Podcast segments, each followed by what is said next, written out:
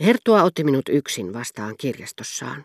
Juuri kun olin päässyt portaat ylös, sieltä tuli pieni valkohapsinen, köyhän näköinen mies, jolla oli samanlainen kapea musta solmio kuin Combreen notaarilla ja monilla isoisäni tuttavilla, mutta hän vaikutti ujommalta ja tervehdittyään minua ylettömän kohteliaasti monta kertaa, hän halusi välttämättä odottaa niin kauan, että olin päässyt hänen ohitseen. Herttua huusi hänelle kirjastosta jotakin, mitä en kuullut, ja vieras vastasi siihen uusilla kumarruksilla, jotka kohdistuivat seinälle, sillä sieltä missä Herttua oli, häntä ei voinut nähdä, mutta tervehdykset jatkuivat siitä huolimatta loputtomiin, niin kuin puhelimessa puhuvien ihmisten hyödyttömät hymyt. Miehellä oli falsetti ääni ja hän tervehti minuakin vielä kerran nöyrästi kuin liikeapulainen. Ja hän saattoi hyvinkin olla joku liikeapulainen Combresta, niin maalaiselta hän vaikutti. Niin suuresti hän muistutti sikäläisiä epämuodikkaita pikkuporvareita, hyvän tahtoisia vanhoja miehiä. Te tapaatte Orjanin tuossa tuokiossa, sanoi Herttua, kun olin päässyt sisään. Suonnin pitäisi tulla tuomaan hänelle Maltan ritarikunnan rahayksiköistä tekemänsä tutkielman korjausvedokset.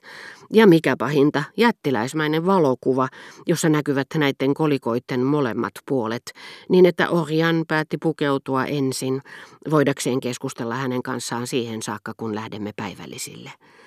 Meillä on jo entuudestaan enemmän kuin tarpeeksi kaikenlaista kamaa, enkä totisesti tiedä mihin me tämän valokuvan saamme työnnetyksi. Mutta minulla on liian rakastettava vaimo. Hänestä on niin ihanaa olla mieliksi toisille. Hän arveli, että olisi ystävällistä pyytää Suonnilta saada katsella vieretysten kaikkia yhtä aikaa, näitä ritarikunnan suurmestareita, joiden kuvilla merkityt rahat hän on saanut käsiinsä rodoksella. Sillä minä puhuin teille äsken Maltasta, mutta piti sanoa Rodos. Eipä silti, samasta pyhän Johanneksen ritarikunnasta tässä on kysymys. Oikeastaan Orjan on kiinnostunut heistä vain siksi, että Suon tekee heistä tutkimusta. Meidän sukumme on kautta aikojen sotkeutunut tähän historiaan. Vielä tänä päivänä veljeni, jonka te tunnette, on Maltan ritarikunnan tärkeimpiä arvohenkilöitä. Mutta jos olisin puhunut siitä Orjanille, hän ei olisi sille korvaansa kallistanut.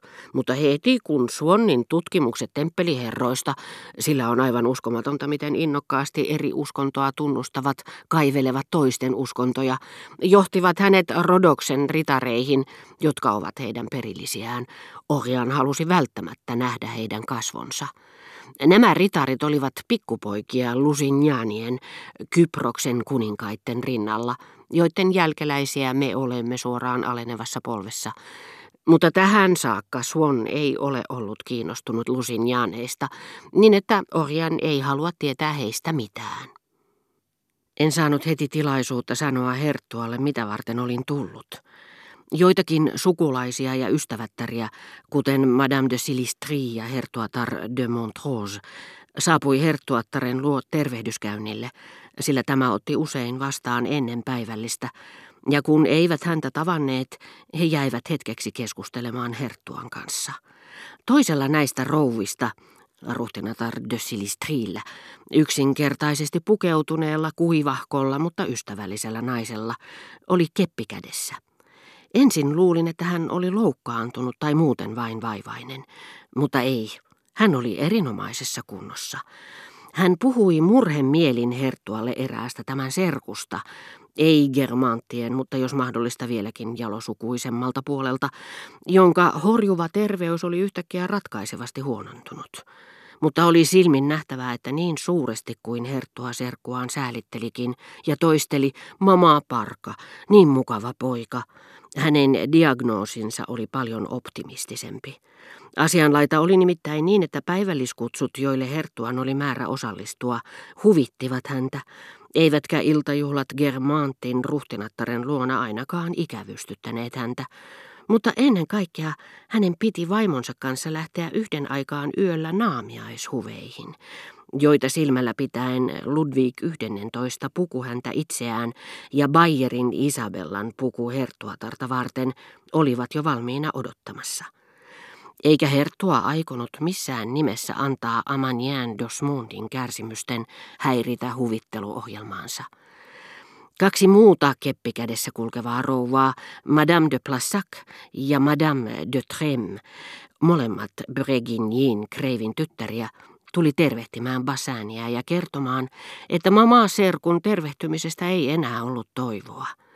Olkapäitään kohauttaen Herttua vaihtoi puheenaihetta ja kysyi, oliko heillä aikomus mennä illalla Marie Gilbertin luo.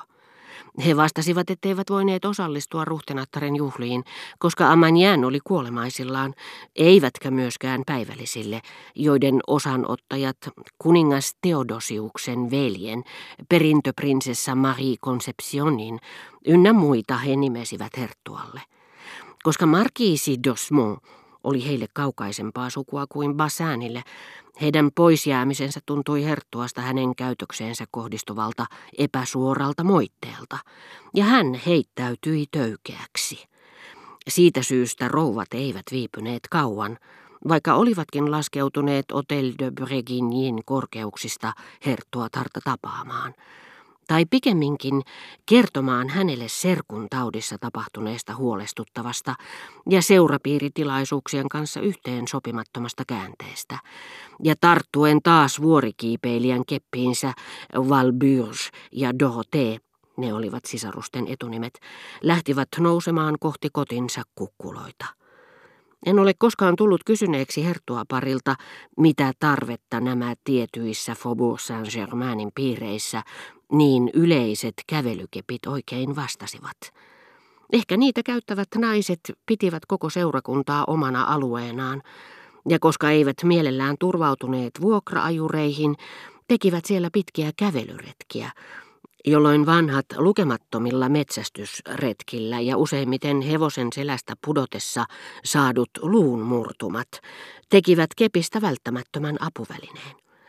Ehkäpä sisarukset eivät sentään olleet noin pitkiä kävelyretkiä suunnitelleet, olivat pahan vain laskeutuneet kotinsa korkeuksista puutarhaan, joka oli melkein herttuattaren puutarhan vieressä, poimimaan hedelmiä hillottavaksi, ja tulleet ennen kotiin paluutaan tervehtimään Madame de Germantia, jonka luokse he eivät sentään tuoneet puutarhasaksia sen paremmin kuin kastelukannuakaan.